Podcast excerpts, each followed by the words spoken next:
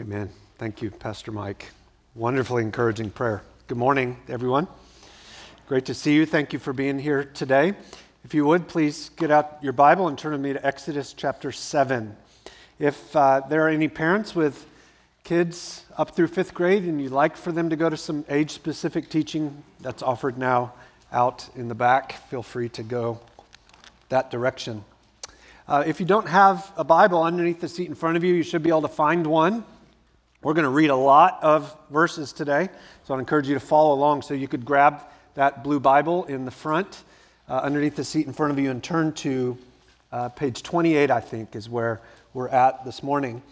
Uh, if you're new with us, thank you for coming. Welcome to this church family called Church on Mill. Uh, we believe here that uh, God speaks through His Word. And so every Sunday when we get together, as you've already seen, we we sing Scripture, we read Scripture, uh, we pray about what the Scriptures say, and then we sit under God's Word being preached. We are uh, working our way through the second book in the Bible, a book called Exodus. In the first book of the Bible, Genesis, God made a, a promise, a, a covenant with a man named Abram. And he told him that he would multiply a new people group through his descendants, and he would put them in a land that the land would be called Israel, and that through them all the world, all the nations would be blessed. When we come to the second book in the Bible, part of those promises have been fulfilled and others have not. The people have multiplied, but far from being a display of the glory of God living in the land of Israel, they are instead trapped in Egypt where they are functioning as slaves, obeying and following Pharaoh instead of living in Israel under their God. And so that raises a whole host of questions. Is God able to keep his promises? Is he trustworthy? Is he good? Can he be depended on? Is a covenant with God worth anything? Can this God be known? And is he worth knowing? These are the issues we're dealing with when we study this book of Exodus. This morning we reach, in, in terms of the most famous sections of the book, probably the penultimate set of chapters namely those covering the plagues. And because the story is so uh, magnificent and the themes are so clear, if you hear all 10 of them at one time, I'm going to do something I've only done one other time. It was an hour and a half ago. and that is read the entire thing. I don't mean I've never read, read it and I'm realizing that's not coming out the way I intended publicly, I'm going to read four and a half chapters straight, just all the way through. It's going to take half the time that I normally am preaching. And my reason for that is I think the story just stands on its own. And so I want, to, I want to read it and I'll ask for your grace and mercy. I'll make some mistakes, I'm sure. Uh, but as I read, would you follow along? And would you remember that the scriptures are not just that God spoke them into existence, but that as we read, they are God speaking. And so God will be talking to us. What does He want to say to you today? What does He want to say to us? Listen closely. And as I read and God speaks, would you in particular notice the repetition in the story. Because those are the places where we can especially see emphasis. We'll be hearing nine of the 10 plagues in their entirety, and then we'll hear the 10th sort of threatened or promised. And then Friday night, we'll come back together, and Lord willing, we'll hear the unfolding of that 10th plague. Now, I'm going to sit like you.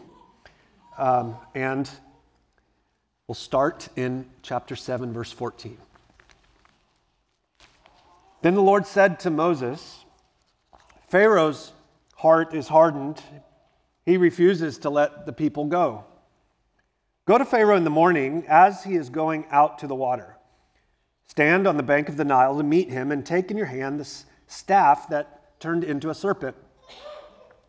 You shall say to him, The Lord, the God of the Hebrews, sent me to you, saying, Let my people go, that they may serve me in the wilderness. But so far you have not obeyed. Thus says the Lord, By this you shall know that I am the Lord. Behold, with the staff that is in my hand, I will strike the water that is in the Nile. It shall be turned into blood. The fish in the Nile shall die, the Nile will stink, and the Egyptians will grow weary of drinking water from the Nile.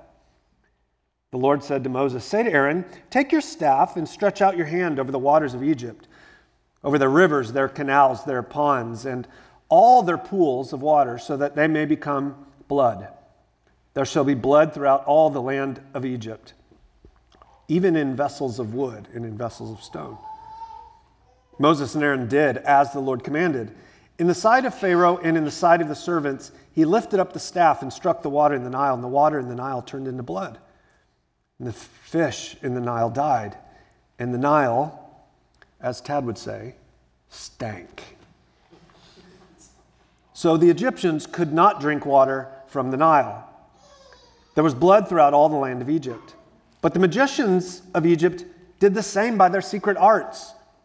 So Pharaoh's heart remained hardened. He would not listen to them, as the Lord had said. Pharaoh turned and went into his house and did not take even this to heart. And all the Egyptians dug along the Nile for water to drink, for they could not drink the water from the Nile. Seven full days passed after the Lord had struck the Nile. Then the Lord said to Moses, Go to Pharaoh and say to him, Thus says the Lord, Let my people go, that they may serve me. But if you refuse to let them go, behold, I will plague all your country with frogs. The Nile shall swarm with frogs that shall come up into your house and in your bedroom and on your bed. Can you imagine? And in the houses of your servants and your people, and in your ovens and your kneading bowls, the frogs will come up on you, and you and your people and your servants. Then the Lord said to Moses, Stretch out your hand with your staff over the rivers, over the canals, over the pools Make frogs come up out of the land of Egypt. So Aaron stretched out his hand in the waters, over the waters of Egypt, and the frogs came up and covered the land of Egypt. But the magicians did the same thing by their secret arts and made frogs come up on the land of Egypt. Then Pharaoh called Moses and Aaron and said, Plead with the Lord to take away the frogs from me and from my people, and I will let the people go to sacrifice to the Lord. Moses said to Pharaoh, Be pleased to command when I am to plead for you and your servants and your people, that the frogs may be cut off from you and your houses and left only in the Nile. And he said, Tomorrow.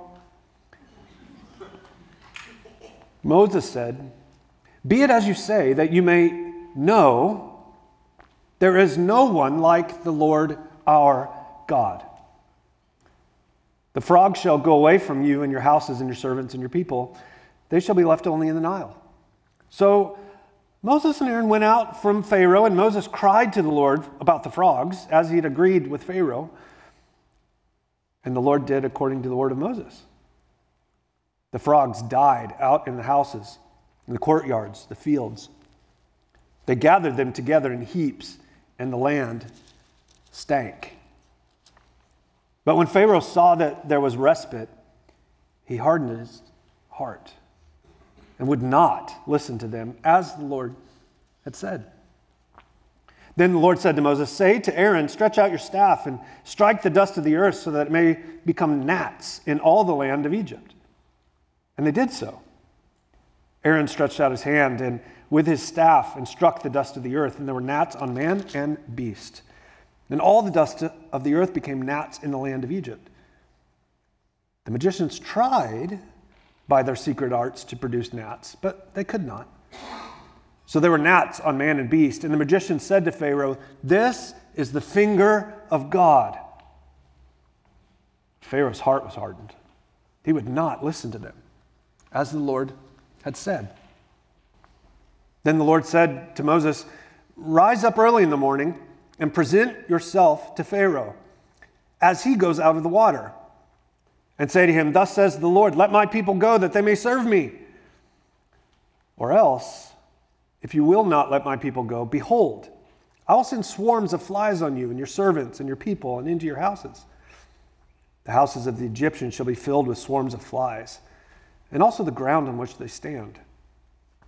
But on that day, I will set apart the land of Goshen, where my people dwell, so that no swarms of flies shall be there, that you may know that I am the Lord in the midst of the earth. Thus, I will put a division between my people and your people. Tomorrow, this sign shall happen. And the Lord did so. There came a great swarm of flies in the house of Pharaoh and into his servants' houses. Throughout all the land of Egypt, the land was ruined by the swarms of flies. Pharaoh called Moses and Aaron and said, Go, sacrifice to the Lord within the land. But Moses said it would not be right to do so, for the offerings we shall sacrifice to the Lord our God are an abomination to the Egyptians. If we sacrifice offerings abominable to the Egyptians, therefore, before their eyes, they will they not stone us? We must go three days' journey in the wilderness and sacrifice to the Lord our God as he tells us. So Pharaoh said, I will let you go to sacrifice to the Lord your God in the wilderness, only you must not go very far. Plead for me. Then Moses said, Behold, I am going out from you, and I will plead with the Lord that the swarms of flies may depart from Pharaoh, from his servants, from his people tomorrow. Only let not Pharaoh cheat again by not letting the people go sacrifice to the Lord. So Moses went out from Pharaoh and prayed to the Lord, and the Lord did as Moses asked, removing the swarms of flies from Pharaoh, from his servants, from his people. Not one remained. But Pharaoh hardened his heart this time also and did not let the people go. Then the Lord said to Moses, Go to Pharaoh and say to him, Thus says the Lord, the God of the Hebrews, let my people go that they may serve me. For if you refuse to let them go and still hold them, behold, the hand of the Lord will fall with a very severe plague upon your livestock that is in the field the horses, the donkeys, the camels, the herds, the flock. But the Lord will make a distinction between the livestock of Israel and the livestock of Egypt, so that nothing of all that belongs to the people of Israel will die. The Lord set a time, saying, Tomorrow, the Lord will do this thing in the land. The next day, the Lord did this thing. All the livestock of the Egyptian died, but no one of the livestock of the people of Israel died. Pharaoh sent, and behold, not one of the livestock of Israel was dead. But the heart of Pharaoh was hardened he did not let the people go. The Lord said to Moses and Aaron, Take handfuls of soot from the kiln and let Moses throw them in the air in the sight of Pharaoh. It shall become fine dust over the land of Egypt and become boils, breaking out in the sores of man and beast throughout all the land of Egypt. So they took silt from the kiln and stood before Pharaoh. Moses threw it in the air. It became boils, breaking out in sores on man and beast. The magicians could not stand before Moses because of the boils, for the boils came on the magicians and on the Egyptians. But the Lord hardened the heart of Pharaoh. He did not listen to them as the Lord had spoken to Moses. Then the Lord said to Moses, Rise up early in the morning and present yourself before Pharaoh and say to him, Thus says the Lord, the God of the Hebrews, Let my people go, that they may serve me. For this time I will send all my plagues on you yourself, on your servants, on your people, so that you may know there is none like me in all the earth. For by now I could have put my hand and struck you and your people with pestilence, and you would have been cut off from the earth. But for this purpose, I have raised you up to show you my power, so that my name may be proclaimed in all the earth. You're still exalting yourself against my people and will not let them go. Behold, about this time tomorrow, I will cause very heavy hail to fall, such as never been in Egypt from the day it was founded until now. Now, therefore, send, get your livestock and all that you have in the field safe into shelter. For every man and beast that's in the field is not brought home will die when the hail falls on them. Whoever feared the word of the Lord among the servants of Pharaoh hurried his slaves and his livestock into the houses. But whoever did not pay attention to the word of the Lord left his slaves and his livestock in the field. Then the Lord said to Moses, Stretch out your hand towards heaven so that there may be hail in all the land of Egypt, on man and beast, and every plant of the field in the land of Egypt. Moses stretched out his staff towards heaven, and the Lord sent thunder and hail. Fire ran down from the earth. The Lord rained hail upon the land of Egypt. There was hail and fire flashing continually in the midst of the hail, very heavy hail, such as never been in the land of Egypt since it became a nation. The hail struck down everything that was in the field in the land of Egypt, both man and beast. The hail struck down every plant of the field and broke every tree of the field. Only in the land of Goshen, where the people of Israel were, was there no hail. Then Pharaoh sent and called Moses and said to them, This time I've sinned. The Lord is in the right. I and my people are in the wrong. Plead with the Lord. There's been enough of God's thunder and hail. I will let you go you shall stay no longer. Moses said to him, As soon as I've gone out of the city, I'll stretch out my hands to the Lord. Thunder will cease, there'll be no more hail, so that you may know that the earth is the Lord's. But as for you and your servants, I know that you do not fear the Lord.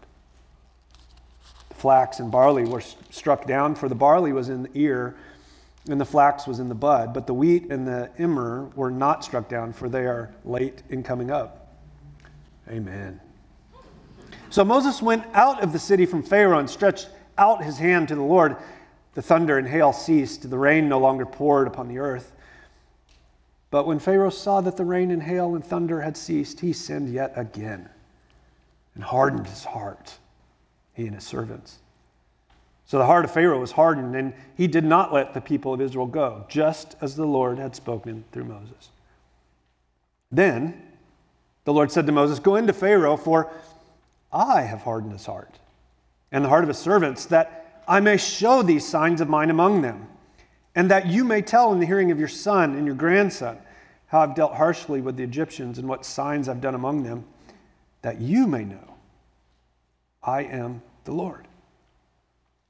So Moses and Aaron went into Pharaoh and said to him, Thus says the Lord, the God of the Hebrews, How long will you refuse to humble yourself before me?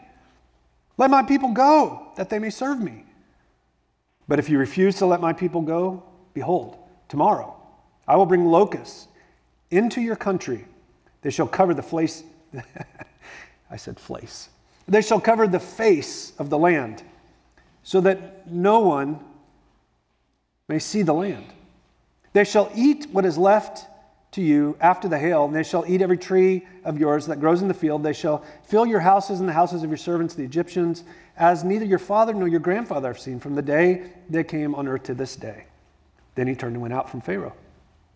Pharaoh's servant said to him, How long shall this man be a snare to us? Let the men go, that they may serve the Lord their God. Do you not yet understand that Egypt is ruined? So Moses and Aaron were brought back to Pharaoh. He said to them, Go, serve the Lord your God. Which ones are to go? Moses said, We will go with our young and old. We will go with our sons and daughters, flocks, herds, for we must hold a feast to the Lord. But he said to him, The Lord be with you. If I ever let you and your little ones go, look, you have some evil purpose in mind. No, go, the men among you, and serve the Lord. That's what you are asking. They were driven out from Pharaoh's presence. Then the Lord said to Moses, Stretch out your hand over the land of Egypt for the locusts, so that they may come upon the land of Egypt and eat every plant in the field, all that the hail has left. So Moses stretched his staff over the land of Egypt, and the Lord brought an east wind upon the land all the day and all the night. When it was morning, the east wind had brought the locusts. the locusts came over all the land of Egypt and settled over the whole country of Egypt. Such a dense swarm of locusts had never been before and never will be again. They covered the face of the whole land so that the land was darkened. And they ate all the plants in the land and the fruit of the trees that they had left. Not a green thing remained. For neither tree nor plant of the field throughout all the land of Phoenix. Then Pharaoh hastily called Moses and Aaron and said, I have sinned against the Lord your God, against you.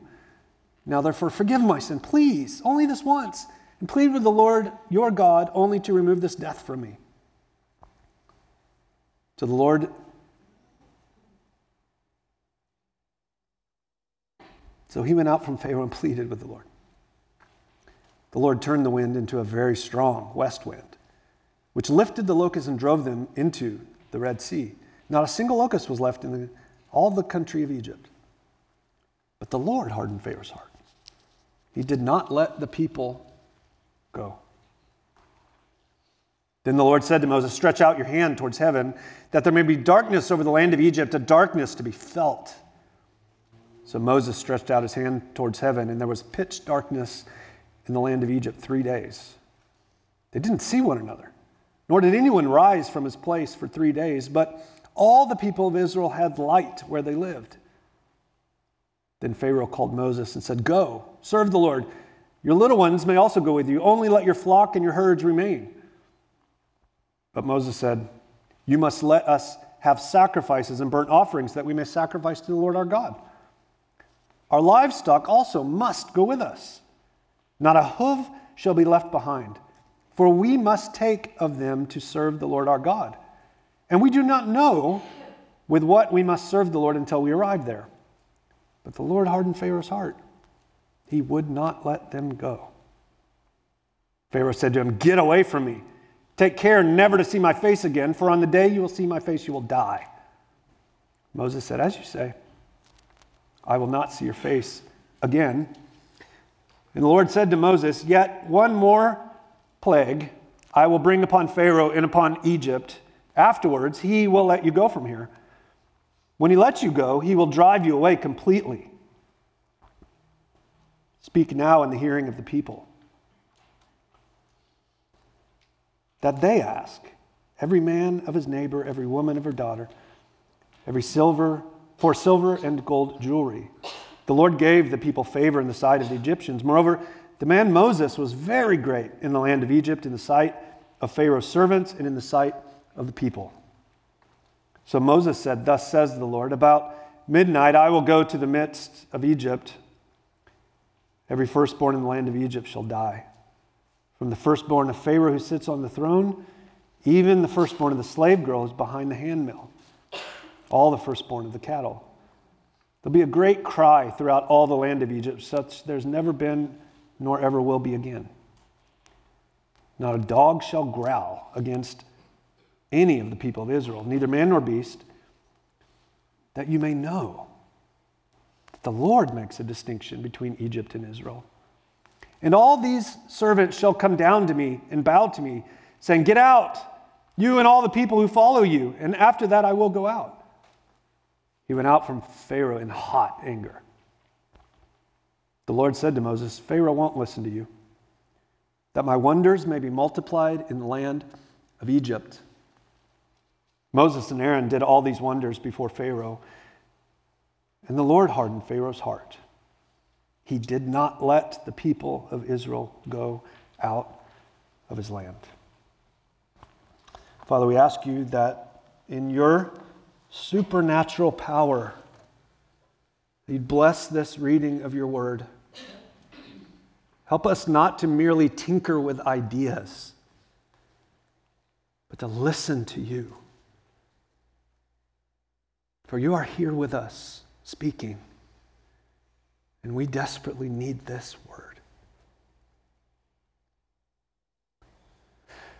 There are many, many, many things we could talk about from these four and a half chapters. But we simply mustn't miss the main thing being said. I hope you heard it because it's voiced over and over and over.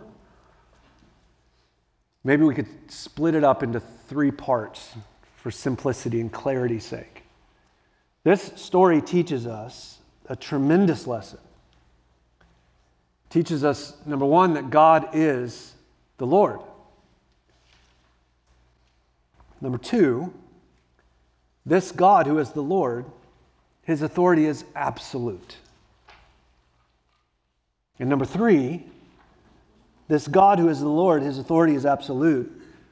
He will be known. If we put all that together, I think those three ideas really are one idea that, like three strands of a cord, are wrapped together to teach incredibly powerful lesson about God. God is the Lord. His authority is absolute, and he will be known. In our remaining time, I want to just do the best I can to try to explain each of those briefly. The first clause God is the Lord. If you're from the western half of the world, which a majority of us are listening to this message, it's common that you would believe in some kind of vague spirituality. And it is increasingly common, depending, especially if you're young, that you may believe there is a God, but sort of indifferent to that idea. That's called being agnostic.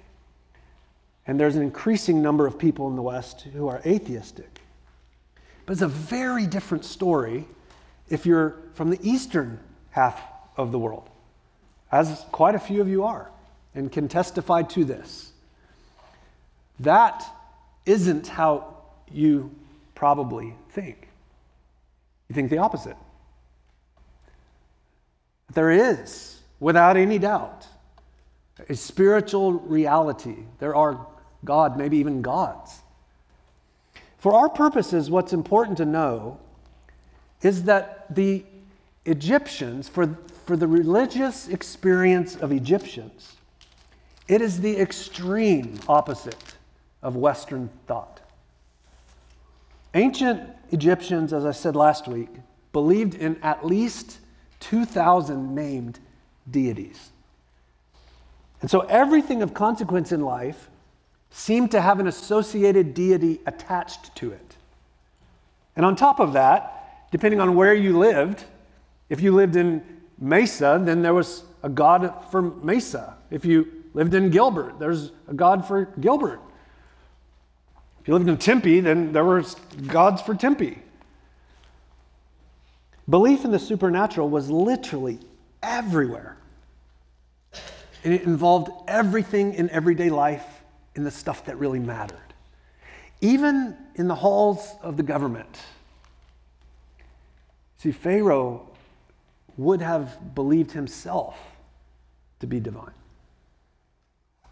Now, it's in that context, a context so different than where we sit geographically today. But incidentally, the majority of people in the world, it's not different. In that context, there was a group of Jewish slaves whose core conviction was that there is only one God. There's one God. No one would have cared that the Jews had a God they worshiped. But when they claimed exclusivity, that there's one God, then there's a real problem. If the Israelites' God would get any hearing in a polytheistic world, a world of 2,000 plus gods, then something really dramatic would have to happen. Imagine a courtroom, and what's on trial is does the Lord, does one God exist? Well, then enter Exhibit A the blood in the Nile. Enter Exhibit B, C, D. What are these plagues about? Well, they are first and foremost about the fact that God is the Lord. God, Yahweh. He is the only God. He is the Lord. In each of the plagues, God revealed himself as God by outdoing one or more of the Egyptian gods. That's what's not readily obvious to us, but is in the background of what was happening in the story. So, take, for example, that first plague the Nile turning to blood. Everybody knows about the Nile. It's still there for crying out loud. Isn't that amazing? The Egyptians thought that the Nile was the reason they existed. They believed that as the Nile brought water, then it created things and that it sustained things. And therefore, it was the gift of the God of the Nile. Now, I tried to figure out how to pronounce this God's name. I couldn't, couldn't find it. So, if somebody knows, you're welcome to tell me afterwards. But it's spelled H A P I. So, we're just going to say happy. The Nile god was the god happy.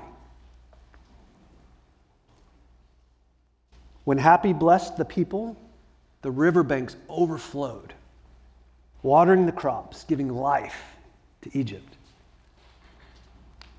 But when the Nile flowed with blood, Happy grew unhappy. Can't miss that one. Happy was ruined. Do you see the point?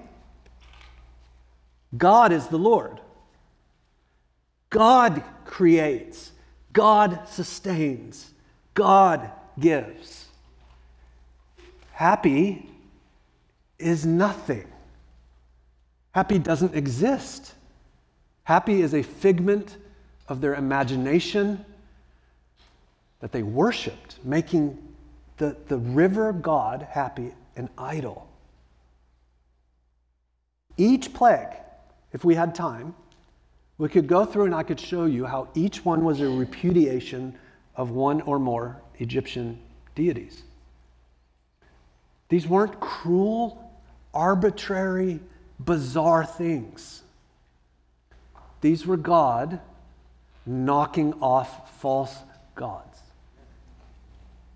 And every time the major lesson to be gleaned is exactly the same God is the Lord. There ain't another one. God is it. Each plague is a judgment, a sort of decreation of Israel's false worship. God is the Lord. There is no other. Now, I suspect most, if not every single one of us, don't think there are some 2,000 gods we owe worship who will bestow blessings or give curses based on our behavior.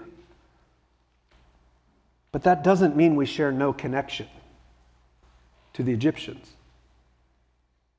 Quite the opposite. Because you see, these, these gods were looked to as providers. They were regarded as sources needed for life,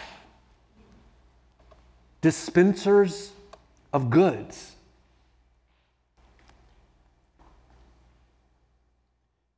When we make success, finding a spouse, being entertained incessantly,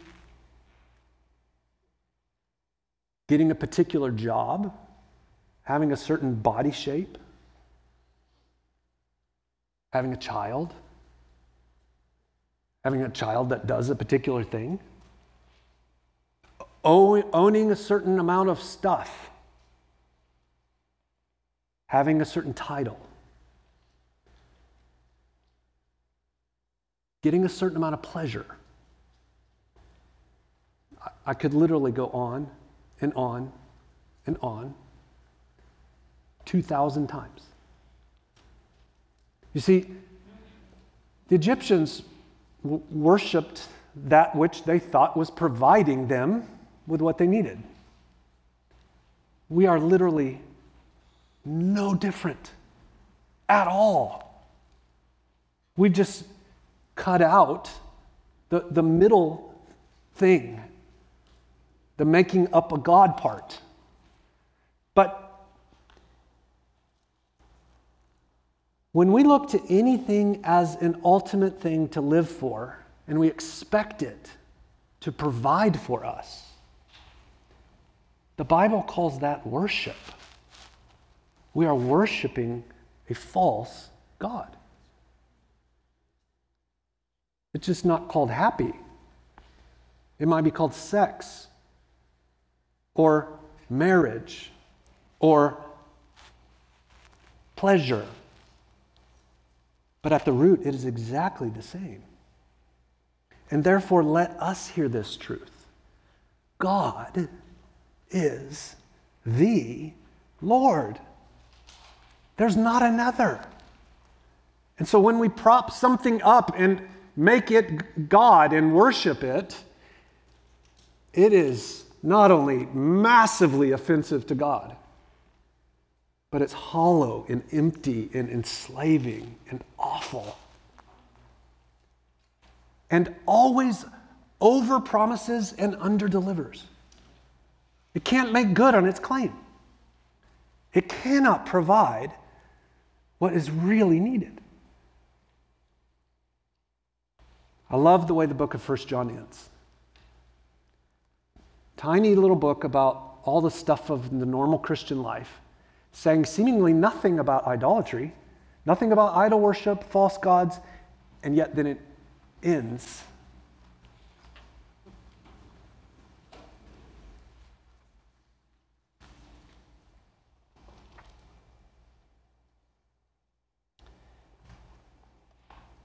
It ends with little children, not in a condescending way, but in an endearing, I love you. Keep yourselves from idols.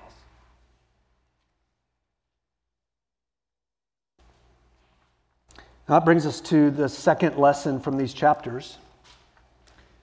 It's that God's authority is absolute. With every passing plague, deity after deity was undone, rendered useless and defeated. Because, beloved, God has no equal, no rival, no parallel, no counterpart. He's in a class all to himself. These plagues demonstrate that. Church, do we see God in that light? Or have we domesticated him? Is your God a big God? Or is he a little small God? Is he a garnish on the side of life, sort of left over on the side for when you need him? Or is he the blazing center of everything? Make no mistake, the only God that exists is a big God. And the bigger this God is in your own recognition of him, the better off you will be. Each plague declares it so. Each act of judgment decries the folly of worshiping false gods, the stupidity of it. And I know that's a hard word, but just think of this in relationship to parenting. What is the most oft repeated word of a parent to a toddler? No, exactly. You say it a bazillion times. And then on Tuesday, you say it a bazillion times. Why? Well, because that little creature is a sinner, and that little creature doesn't know what's good for him or her. And so, in love, parents put little locker things on the cabinets of your house so your child doesn't chug the Drano.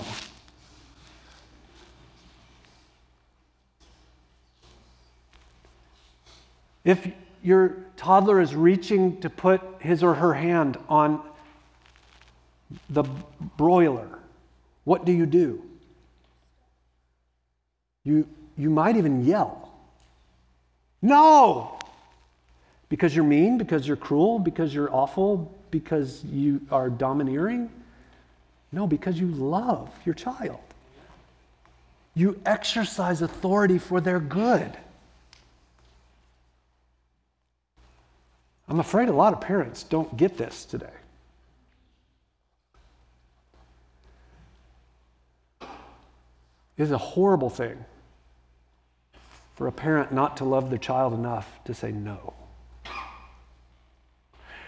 Friends, God is the ultimate parent, He's the Father.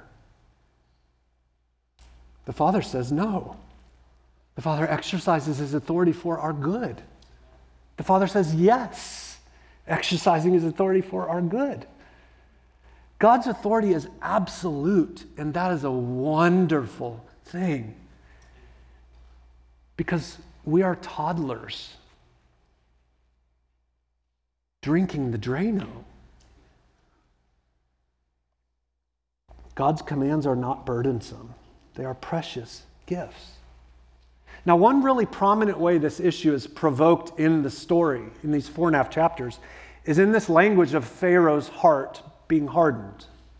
And notice that it, it pointed to us three different ways that can be described. Sometimes the text said that Pharaoh hardened his own heart. Sometimes the text just says Pharaoh's heart was hard. And sometimes it says that God hardened Pharaoh's heart. Now, which one is it? Yes. All three. And I recognize this is confusing for many and troubling, really troubling for some of us. And so l- let me try to work this out with you. I read a quote a few days ago that really helped, I think, capture what's going on. It says this The plagues reveal his, that's God's, love of obedience and his revulsion from disobedience. Think of this with me chronologically. God's word came to Pharaoh. And incidentally, God's word had been coming to Pharaoh his entire life. Because through creation, God is constantly talking. He's like a teenage girl. Just always, always talking. It's wonderful. I love that about Abby. I'm being dead serious. I love it. God is always speaking through what he's made. But when I say that God's word came to Pharaoh, I'm talking in particular about the word that came through Moses and Aaron, which was, Let my people go. Pharaoh said to that, No, I won't do it. Friends, every time God says do something or don't do something, and we ignore it, then there gets a little plaque around our spiritual heart. And the more you say no, no, no, no, the harder the heart becomes. And so the Bible rightly says that Pharaoh hardened his own heart. He rejected God's word and he stubbornly did the opposite. And with every rejection, a little more plaque built up. And so the Bible also rightly describes him as being hard hearted, weighed down with guilt. We might put it this way Pharaoh was a heavy man. Now, I have no idea how fat he was. I mean, he was he was morally weighed down in the guilt of rejecting God's word. One of the Hebrew words used to describe hard heartedness is weight, heaviness. The Egyptians believed that after you died, your heart was taken and weighed on scales. And if your heart was heavy, if it was morally weighed down with guilt, then it would get eaten. But if your heart was light, then you'd go back up, get another wonderful shot at an even better life. God's telling us, Pharaoh, your, your heart, dude, you are an obese, chubby, hard hearted man. Heavy with moral guilt. Now, therefore, because of those realities, God hardened Pharaoh's heart. Maybe you've heard the proverb uh, the same sun that melts the wax hardens the clay, or some derivative of it. Well, God's word shone on Pharaoh, and that sun shining revealed his heart to not be malleable. He wouldn't obey. And so rather than melting the wax, he had his heart himself volitionally becoming more and more and more hardened. And eventually God said, All right, I'll give you what you want. I'll harden your heart. That is, God's word of command, let my people go, eventually became a word of judgment. I'm giving you what you've chosen. I'm turning you over to your guilt and judging you for it. That's how these three things work together. Now, interestingly, Romans 1 describes the exact same thing using different terminology and applies it to all people. It tells us that God reveals himself in what he's made. And if we reject that knowledge of God, which everyone does, then the heart becomes hard. And if we don't respond with grace, uh, if we don't respond to the grace of God with faith and repentance in the gospel, then eventually, Romans 1 says, God turns us over to our desires. We get what we wanted. That's the hardness of heart. Christian, one of the most important pursuits you and I will ever have that we ought to seek to cultivate every day is that we want to be waxy, not clayy. How? How do you nurture a soft heart? Let me give you four ways. Number one, listen intently. Listen intently. Make your life about hearing from God in the scriptures and what God says in His power. Believe it because it's good and right and true. Listen intently. Number two, obey fully. Whatever God says is right and true and good, obey Him. By the power of the Spirit, Christian living within you, say yes to God. Number three, repent completely. How did I get there? Well, you're not going to do the second one. Not perfectly. None of us do. So we, we listen. We say, Yes, God, I want to obey. And we go through our lives then. And we obey some things, and then we don't obey other things. And when we recognize the moment, God, I've disobeyed, stop whatever you're doing, repent. And then finally, number four, rejoice or marvel joyfully. Marvel at what? Marvel at the grace and forgiveness of God that Josh talked about. Marvel that God forgave yet again and again and again and again. How do you nurture a soft heart? I think those are some of the main ways. Listen, obey, repent, rejoice. Do this together. This is part of the reason the church exists. And finally, and I'll do this very briefly, consider that last clause God will be known.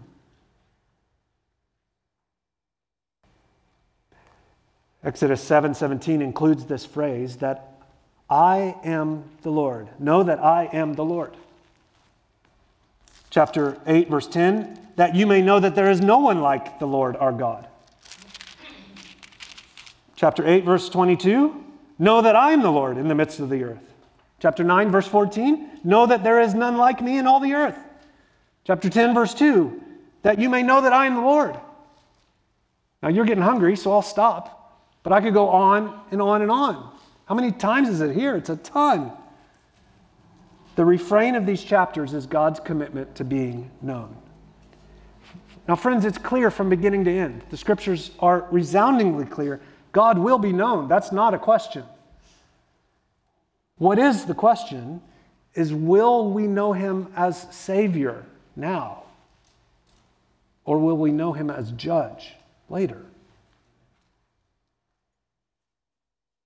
Chapter 9, verse 16 said, But for this purpose I have raised you up to show you my power, so that my name may be proclaimed in all the earth. Don't miss that. Even in God's just judgment against Pharaoh, God had a missional, evangelistic motive. He wanted his name to be proclaimed everywhere so that people would turn to him. And what people alive in the Old Testament could only anticipate, we now can fully, more fully understand. That is, that it's at the name of Jesus. Every knee will bow and every tongue will confess that Jesus Christ is Lord to the glory of God the Father. Then and only then does God knowing us no longer horrify us? And us knowing God become the greatest gift imaginable. Therein is the beauty of the gospel.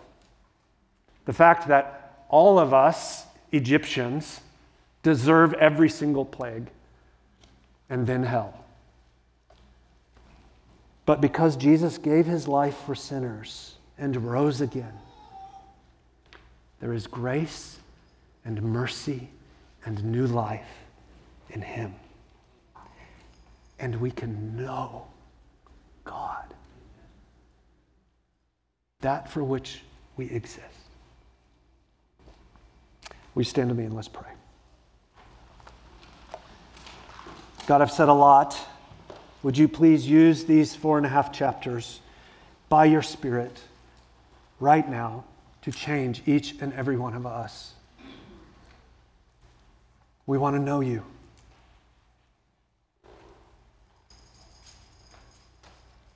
Help us to feel the weight of what we've discussed in Jesus' name. Amen.